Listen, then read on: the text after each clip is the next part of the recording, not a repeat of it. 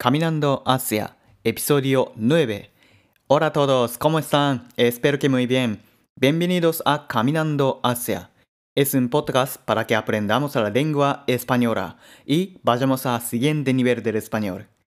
皆さんこんにちはゆうきと言います。この番組はスペイン語学習者のためのアウトプット番組です。普段スペイン語を学習する中でなるほどって思う瞬間が必ずあると思います。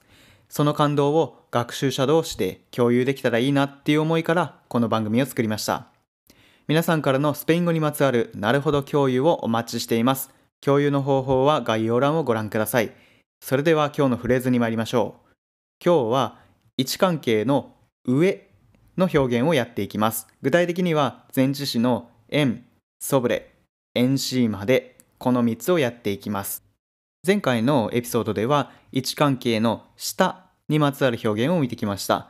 えそちらまだご視聴いただいてない方はそちらも合わせて、えー聞いていただければと思います。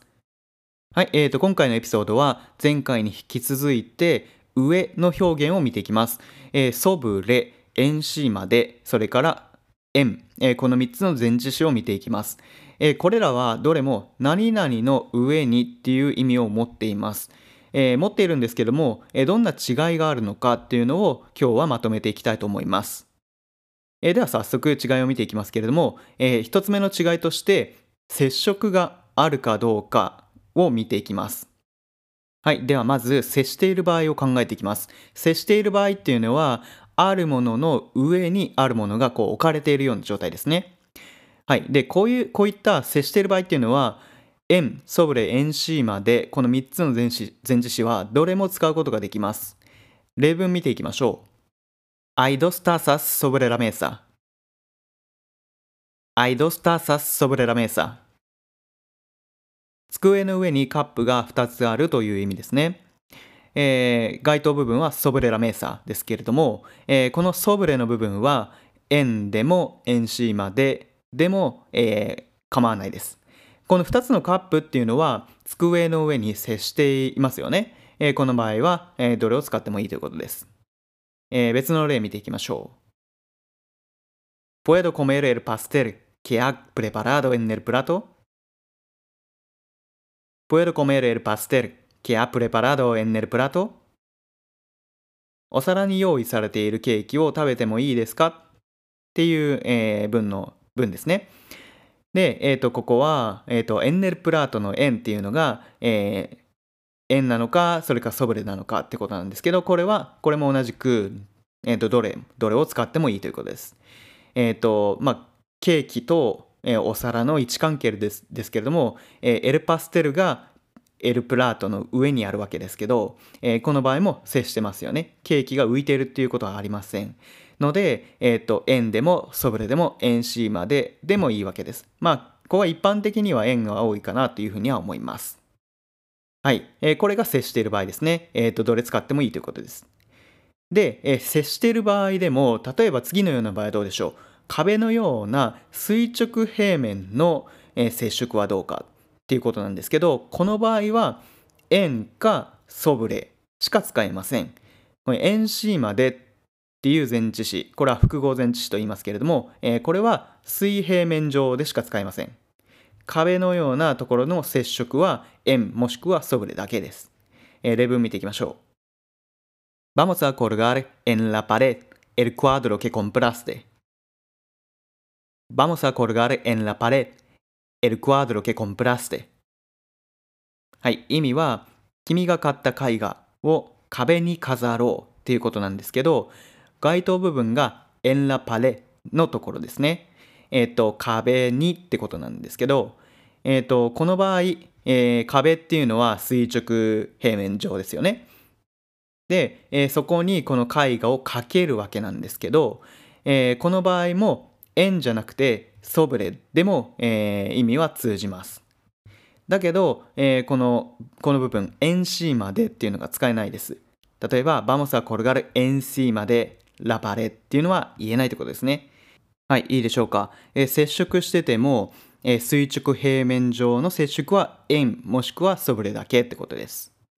はい、では3つ目のパターン。じゃあ離れている場合はどうかってことなんですけど、えっ、と、あるものの上にあるものがあるけれども、それ、その2つは離れているっていう場合ですね。えこの場合は、前置詞の sobre と encima deだけ使えます。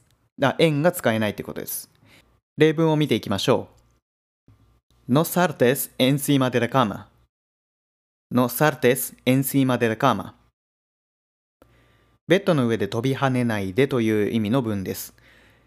えここで使われているサルタールという動詞は飛び跳ねるっていう意味なんですけれども、この飛び跳ねる行為っていうのは、この表面から離れますよね。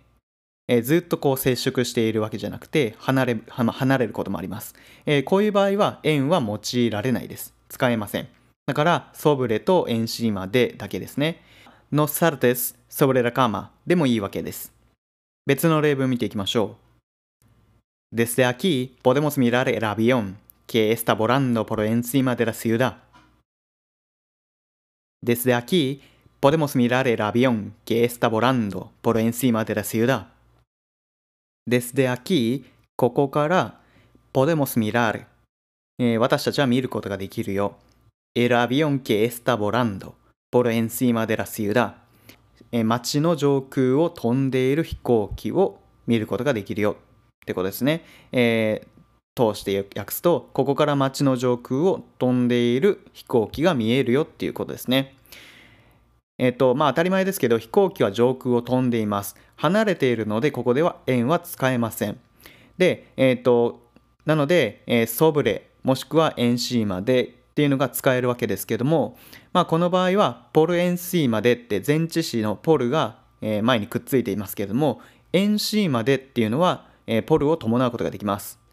で、 por encima de で何々の上を通ってっていう意味になるんですけど、ソブレっていう前置詞は、えー、ポルをくっつけることができませんので、えー、この場合は、まあ、ポルエンシーまでの方が、えー、いいと思います。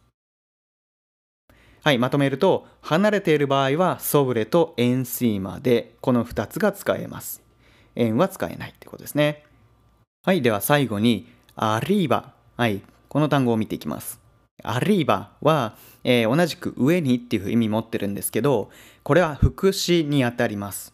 えー、先ほど、えー、紹介した3つの前置詞、ソブレ、エン、エンシーまでっていうのは、これは前置詞なので、えー、後ろに名詞もしくは名詞句っていうのを持ってこなきゃいけないんですけど、副詞の場合はそれが必要ありません。副詞というのは名詞以外の品詞、例えば動詞とか、えー、形容詞、副詞などを修飾するので、えー、その後ろにね、何か名詞とかって持ってこなくてもいいってことですね。はい。では、例文を見ていきましょう。¿Puede poner la maleta arriba? ¿Puede poner la maleta arriba? はい、えー、スーツケースを上に置いてくれますかっていう意味ですね。えー、ここでの arriba っていうのは動詞のポネールにかかっています。えー、また、この arriba は絶対的だっていうふうに言えます。絶対的っていうのは何かっていうと、比較対象、えー、基準となるものがないってことなんですけど、えー、ここでのアリーバっていうのは、その、えー、比較対象とか基準となるものがあるわけじゃなくて、単に上っていうことを述べています。えー、先ほどの、えー、ソブレとかエンシーまでっていうのは、それに対して相対的だっていうふうに言えます。えー、どういうことかっていうと、え例えば、アイドスターサスソブレラメーサ。アイドスターサスソブレラメーサっていう例文では、ソブレラメーサなので、ラメサ、机が基準となって、その上にドスターサスがあるよっていうことなんですよ。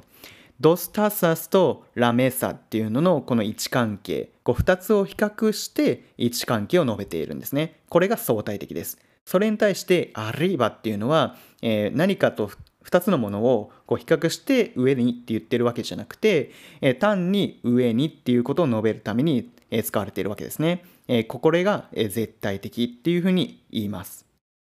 えこのように、え今まで述べた3つの前置詞っていうのは相対的で、えそれとは異なってアリーバっていうのは絶対的に上にっていうことを、え言うことができると、えそんな違いがあります。はい。では今日のフレーズは以上になります。はい、えー、では今日学んだソブレ、エンシーマで、それから円、この3つの前置詞と、えー最後に扱った副詞のアリーバ、えーこの4つを、えー自分でもね例文を作ってみて、えーそれ音読して、えーぜひ自分のものにしてみてください。えー皆さんが日々の学習で深めたものをこの番組でも共有してください。ぜひお便りお待ちしています。Bueno, gracias por acompañarme hasta aquí. Que tengas buen día. Hasta la próxima. Bye bye.